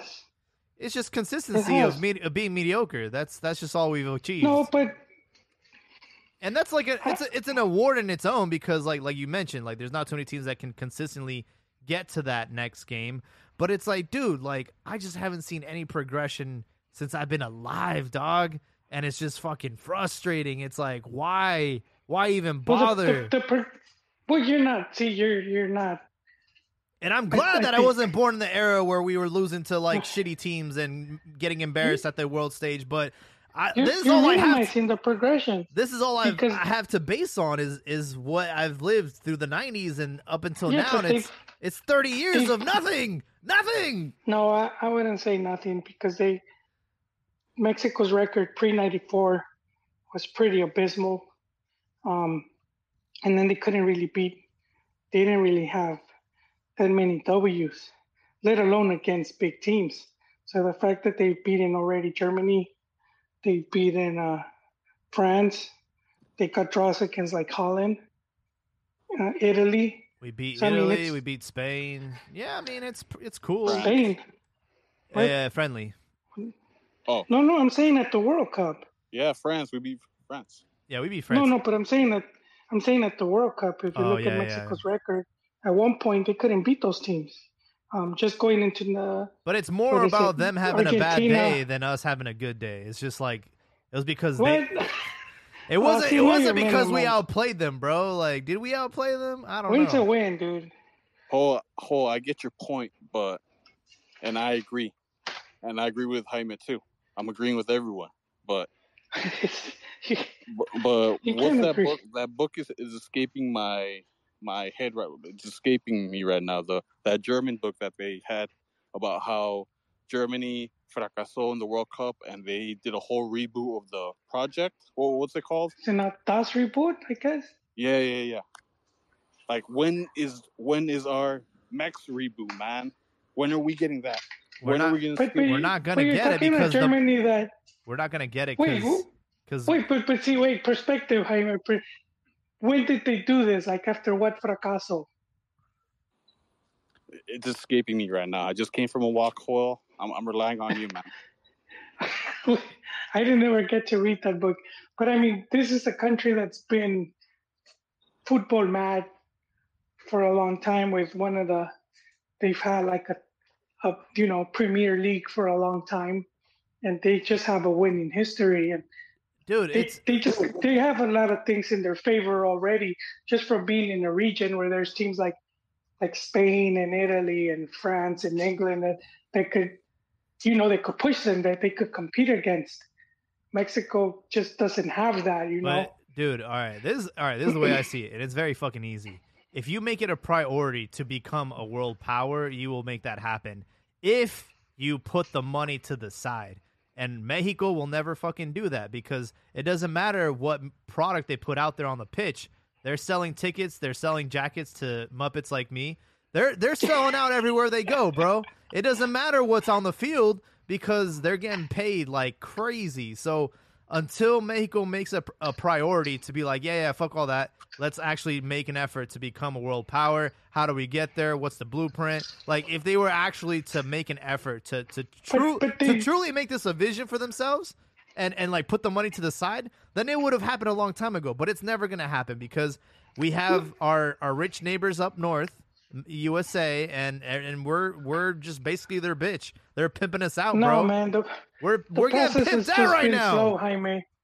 It's just been a slow process, but Mexico has managed to be a top twenty team. They should have done this when they won like- the World Cup when they were under 17. They said, "All right, here we go. We did this at the under 17 but level. We're going to become world champions at the senior level in like 10 years." you- But and they didn't do anything. They didn't do any But we, effort. we to can't go off a youth turn. We can't go off a youth tournament. I know, but they should have made that like the vision. They should have used that as an excuse to be like, "All right, let's But- tr- let's do this But they kind of have level." because because eventually they managed to make the youth teams more competitive to the point of there's Olympic gold, uh, and then there's under 17 uh, cups were before you didn't really hear much about them because uh, they just didn't put much effort. So there has been improvement like across the board. If you see like Mexico's results and and participation in tournaments, um, they've been doing really good throughout the years. Um, they're just having they're just not where we would like them to be, but they are a top like they're always like in the top 20 and they're always like closer to the top 10 they're always between 13 and 15 I mean, do, out of how do we 200 get to teams, top five? to You the can't. six? Not not Well, with the current. you need a top league. Well, you need you need a first. I think you need a a league that's that's very competitive, and I think the Mex League is just it hasn't been able to do that. Uh, not just the league, but even the second division league. You also need, uh, uh, you know, like England has Premier League, but they also have the Championship, which is also like at a high level. And, and I do feel you need they need that. They need to have that. Um, I mean, all you can do, you can't choose what region you're in. That's just like you can't control that. Obviously, no team outside of South America and Europe have won the World Cup. So it's like other other countries have had this issue in the past. If we cannot make our our region better or rely on our region, then the the thought is, oh well, you just send everybody else to Europe, and you know you'll see success there, which we've done and hasn't hasn't fixed the problem. Ha- we haven't seen any improvements. We're still getting eliminated in the round of 16. What I will say, and, and we've talked about this plenty of times, is like we just limit the amount of foreigners that are in our league, and we just continue yes, to find I, I agree. and we continue to find talent. You know, I was actually true story. I was playing Rocket League, and these dudes were uh, from Chihuahua, and they're saying that they have so much talent in Chihuahua, and it's mainly like not a not a town where like a lot of, you know, there's not there's not much going on as far as soccer goes. hmm Like there's not scouts looking for them. Uh, it's actually known a little bit better for their baseball than it is soccer. But he says that there's so much fucking talent there, and like some people get lucky and get scouted by like Monterrey and like Nuevo León because it's kind of close. But he says like, yeah, dude, if there was like more scouts like looking like the talent's here, and that's Chihuahua. That's just like a prime example. But it's like, dude, like th- I can't imagine how many mo- other similar stories there are in Mexico, and we're just over here looking at foreigners and buying Dani Alves's of the world. When, dude, we have better talent in like our backyard. Like I don't understand why we're looking. We're always looking for like the foreigner or the the exterior. But like, dude, look within. It's already there. We have gold. Well, I, I mean, there's one thing. First is like getting these players is not is not free, so you just can't go and load up in a bunch of noobs and and then see which ones are gonna pan out because you could look really good. Freddie Adu was world class from like age 12 to like Yeah, well, he was like fucking twenty. 18. He fucking lied about his birth but- certificate, dog. He ain't But fourteen, you could, dog. You could look gold. You could look gold, and then by the time you hit 18, uh, all of a sudden you suck. And so that's that's one thing to keep in mind. It's like, yeah, you could you could be looking good, but teams don't have like they have limited resources, so they can't just bring 200, you know, youth that they found and and see, you know, and house them all, and and it costs money just having enough coaches for all, all those players. So it's limited how many players. Yeah, but what's take. more expensive in the long run? Know, overpaying for these like mediocre players that are coming from. Yeah, well, both, both because with some of these players, they could still sell them. A lot of times they they manage to sell them or get some money back. You don't get no money back with the youth. You could have them three, four years since they're 12 or 14, and then they didn't pan out, and you just you spent all these wages on you know not just and I don't mean player wages, but like for coaching and and Yeah, get it. clothing and all, all all that stuff. So I mean, I think that's limited, and that's that's one of the things just we have to like keep in mind. But I, I agree with you on the, the number of foreigners. I do think it should be limited, like three or four, and then the team should just concentrate on. If we only have three or four, they're going to be really good, right? Instead of having like Right. eight, and half of them are petardos. Just three or four that are of like top quality, and then just have as many Mexican players playing. Um, because the talent is there. I, I do think the talent is there. And we've had players like Rafa Marquez, Hugo Sanchez, Cuauhtemoc, but there's not that many players like Mexicans playing across the board, not just in first division, but like lower division. So just having like what 12 players that go to Europe and the majority are like not even starters, they're like bench Yeah. that's not gonna help. That's not gonna help. Having all these dudes, you know, every time they see a youth, you know, like pushing to send them abroad, like that's gonna fix them. Eh, that's dumb too. So I think a very competitive league with it with you know a lot of players. I mean, like look at Uruguay. Their league is not their league is not even that competitive, but because they have so many, so many um homegrown talent, Yeah, they export so many players, man. It's crazy, but yeah, and very competitive as far as like they're, they're pretty broke. You know, I, I think um they sell cheap because Uruguay- they, they, you know, it's not a sustainable league, and they're just trying to get a return on their investment with the uh, future transfer, you know, release. Like they put a little little Yeah. fee in there, and they get their money back in the long run. But yeah, I think that's that's was the biggest. I think the majority of games are played at the at the one stadium. probably. I mean, it's only three million Yeah. people.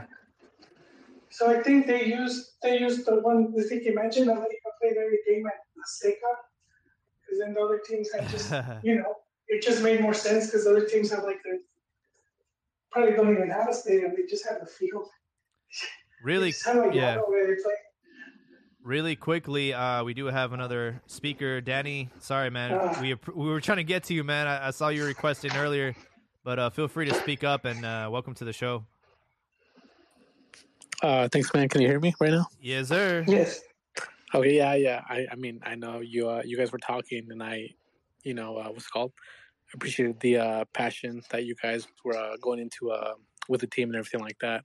Ul- Ultimately, what I just wanted to say was, um, I'm also not looking forward to uh, how Mexico are looking in towards the World Cup, uh, just because of uh, the players that are getting called up and the way that we play together.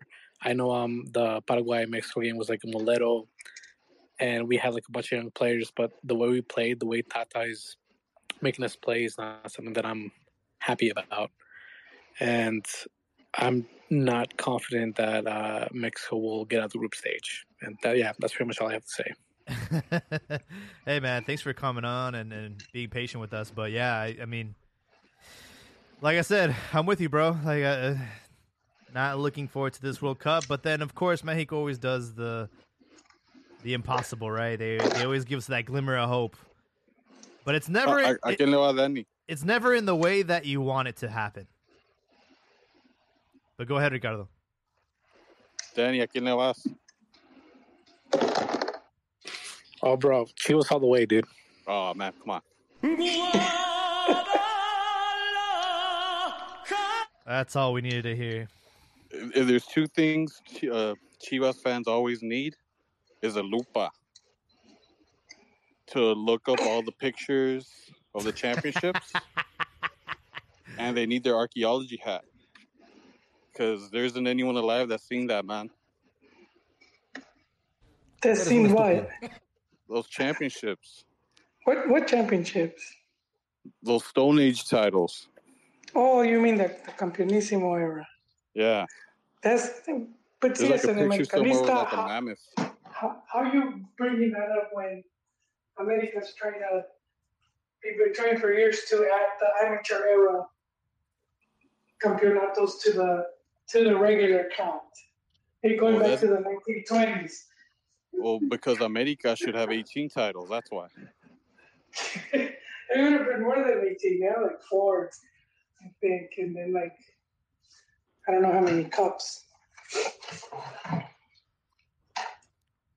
Well, folks, we're getting to the end of the show. Uh, we do have some decent mashups over the weekend. Again, the football gods have blessed us this week. So much soccer going on. Um, we do have Juarez and Rayados kicking things off on Friday. Querétaro Santos, Necaxa América, Tigres León, Toluca Pumas, Chivas Puebla, Cruz Azul Mazatlán, Atlas San Luis, and Pachuca Tijuana. And then on Tuesday, Chivas Tigres. Uh, Wednesday, America Santos. So a lot of good action that's going to be happening this weekend. Boys, I'll start with uh, Danny. Um, any closing thoughts? Anything you want to say to the listeners, or anything that's on your chest you just want to get out? I mean, I just love Chivas, and uh, hopefully Mexico uh, does better. They like uh, go above my expectations. Essentially, that's it. For sure. Uh, definitely welcome to come back on the show. Uh, you know, we're always here on a Tuesday, Wednesday night, and uh, we always love to hear from everybody. Uh, Ricardo, what you got for us, man? First off, I'd like to thank you guys for inviting me again. Oh, yeah, always a pleasure. Of course, I'm the number one fan, man. I've been with you guys from through thick and thin. Thank But- you. But my final point, and I don't want to argue with anyone or anything, or or you guys have your mind set up or whatever. Well, I, I also during the weekend, I I seen a, a article posted about how that Pocho kid, uh, Julian Araujo, that that Barcelona was trying to get him right, that he was like a second option. Really? But yeah, but LA Yeah, Galaxy refused to sell him. Oh, So this goes back to my original point that's been proven time and time again. This isn't just me uh like bigging myself up even though I like to do that. MLS holds Mexican players to a higher regard than their own players. That's why they sell them for a bag for bags of cacahuates and they so they refuse to sell the Mexican players because they know that's where the money's at. Mexican fans make up the football, and not only in Mexico but in the U.S. That's why it's that's why they've been sold a lie. Mexican players don't go to MLS because they're just gonna they're just gonna hold you hostage, man. And that's it. it's like a it's like a it's like a double whammy, right? It's like you're exporting your own as Yeah, but- as but- cheap but- as possible, but then when it comes to Mexican players, you're like, nah, let's let's keep them in MLS. It's sabotage, No, man. it's- man. That's what it is. it's- it's- no, It's 4D chess is what's happening. Yep. No, man, you guys are like overboard with some of this stuff. I got my tinfoil hat on, man. I'm down for the conspiracy theories. It's The no proof- conspiracy, The man. proof is in the pudding, Joel. Okay. Okay, well, first, first you gotta see how far along a player is in their contract when they leave. So it's like their contract's about to expire, then yeah, that club is gonna have to, um, you know, negotiate cheaper because it's either that or lose them on a free transfer. So you have that happening a lot, uh, especially if a player's been getting scouted, and teams, Europe teams do do that a lot, where they come especially to South American teams where they go down and they they snipe their talent and they'll try to get them for very cheap. We'll see some players that go for like a lot of money, but that's that's a few. You know, like if if you look at the, the list of how many transfers, the majority, man, they're being they're being like you know they're being sniped or taken um, for very cheap. So that's one of the things. The other thing is, first we don't know if Galaxy didn't I didn't want to negotiate. I saw uh, there was a reporter from Spain, and he was he was talking about that, and he said that that the Galaxy was asking for too much money, and I asked him what's too much, because we're looking at Barcelona that, that has paid stupid money, right? So I was like, really, how much is too much? Was it five million? Was it ten? Even twenty? Is that a lot? You Or, know? or maybe it wasn't that much and they refused to sell them. Uh, but see, we don't know. We we just getting secondhand accounts, so that's it's hard to criticize or say if we don't have we don't have like the proof. So that's you Oh, know, and, and sometimes they do things like that just to see the unrest and be like, hey, we're we're keeping tabs, and then the player's not going to want to extend the contract or whatnot, especially if they already like approached them and they're like, hey, what, what do All you I'm- think of coming over here? All I'm gonna say is that MLS is yet to export a Pocho player that represents Mexico to Europe. Ricardo Pepi. Oh wait, sorry, he plays for the United States. Exactly. Um, oh, oh, hold, hold, Jaime, real quick, if, if, if you'd permit me, please. I, I- Yeah. you mentioned something in the last podcast Yeah, that I, ha- I have to comment. let's hear. It, it's digging inside me, man. like that that Figo uh, documentary. oh Netflix. yeah, yeah, yeah. Compared to the America one, I thought it was more or less very good. I'd give it an eight out of ten. Yep. But what that guy did, that Florentino Perez, that guy's that guy's the biggest scumbag in the world, man. the like I know the systems are I mean the the way things are uh, they operate is different from Mexico, but how do you how do you buy a player if you're not the president of a club yet? What yeah, kind of that shit's shit crazy, is that? bro. That's What like That's was- that was his presidential That's something we do. campaign, bro. Yes, yes, exactly. disgusting. Por eso, there's a lot of Mexicans that go to Real, que le van a Madrid because of Hugo and, and obvious reasons. I can never, uh, I can never uh, root for a club as disgusting as that. Man. Por eso le voy a Newcastle. Wait, For- but for gold. you guys are a lot of my- my people. A lot of people make the comparison that like you guys are the Real Madrid of, of Mexico, though. And and I would I would agree with that. Wait, Jaime, I think Newcastle's owned by Americans. No, Newcastle owners. got some crazy money now. You Yeah, know, but they're, who owns them? they're, they're owned by the Public Investment Fund. That's the Saudi Arabia's. They got some oil money now, bro. yeah. Ah, Um, okay, I actually, I I did. You, you mentioned Julio, uh, Julian Araujo, but I did have a question in, uh, regarding Zendejas because like people are confused whether he's eligible to play for Mexico or for United States. But he made a one-time switch already, so it's like he can't go back to the United States, right? He can't play. Actually, he no, didn't, he, Jaime. he hasn't signed. He hasn't signed the dotted line. I'm glad you brought that up, Jaime. This guy broke Chivas' biggest uh, rule before it was unwritten again recently. like you guys had an American player play for Chivas. No, no, no. When he joined Chivas, he agreed to not pl- take any more caps from United States. But he was still American though. He represented America. He's represented the U.S. No, but he wasn't playing for the United States after he, But- he joined Chivas. But FIFA, but that's not how FIFA views it though, Jaime. They they need that one time switch, man. You guys played with an American. Well, he was eligible to play for the United States, similar to like how we ended up doing. Uh, what's his name? The Peruvian. Well, but the the bylaws back then were clear. I guess the difference is He- though he wait he was born in Juarez though, so he is Mexican technically. Yeah, but it I is suppose- it is interesting though because like now it's like he's he can't play for the United States even if they wanted to call him up, right? I'm hearing conflicting reports about that. Supposedly he can't play for the U.S. if he if he makes that one time switch. No, but he hasn't already made. he already played for Uni- uh, for Mexico. I'm oh that what's his name? Uh, Martin. What's his name? Uh, Martin del Palacio. Palacio? Yeah. He was saying something different. He made a debut October 21st, October 2021 friendly against Ecuador.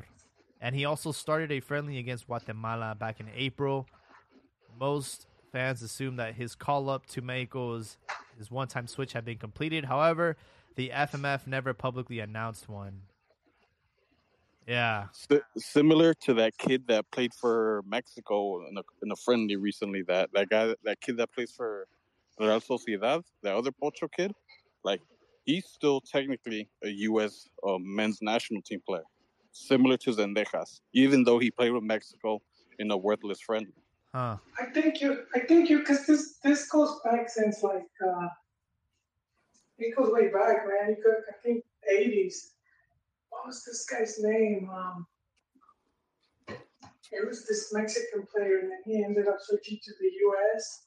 And then he he was with Jurgen Klinsmann. He was one of his assistants, and ended up going to Bayern with him. I forget that guy's name. Martin Did he play for Santos? I don't remember who he played Uh, for. It's it's going way back way. But I mean, that's happened like a lot.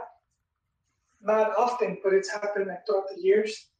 So I think as long as you don't you don't play in an official game. So I mean, with this guy, he hasn't played an official game, and I think uh, they were trying to get him to sign a paper, and he said, if if you want me to do the switch, uh, guarantee me the World Cup. So that red, white, and blue uniform would have fit him very nicely. Then he would have been used to it. But he, Chivas but I mean, he, well, he could play in both now, so the team, uh, you know. Man, you guys are inviting USA players, Peruvians.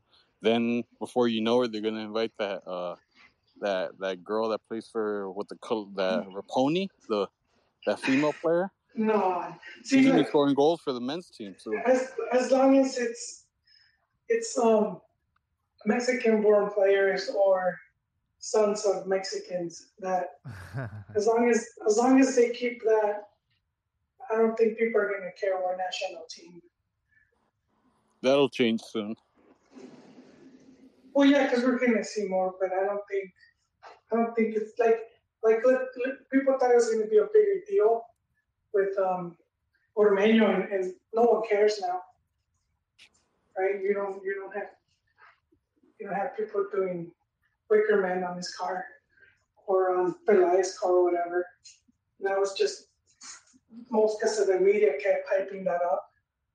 And so I, I do think eventually we will see like some some U.S. national, but Pepi, the way he's looking. I don't think it's I don't think it's gonna like in the long run people are gonna care that much. I was a bit surprised when I saw uh, Donovan when he went to Leon, right? Because for many years he was like public enemy number one. Uh, and dude, he had fans in Leon, you know, even though he didn't play him, but the people there loved him. So that's just Mex fans, man. We're not as See, you say that, about. Huh? how, how you say that? Well, my tío de las Chivas.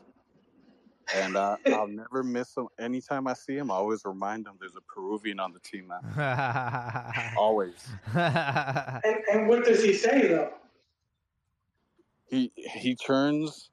Have you seen the the Stranger Things, where the Vecna lo levanta and his eyes roll back, and he starts floating? Así se pone. Damn.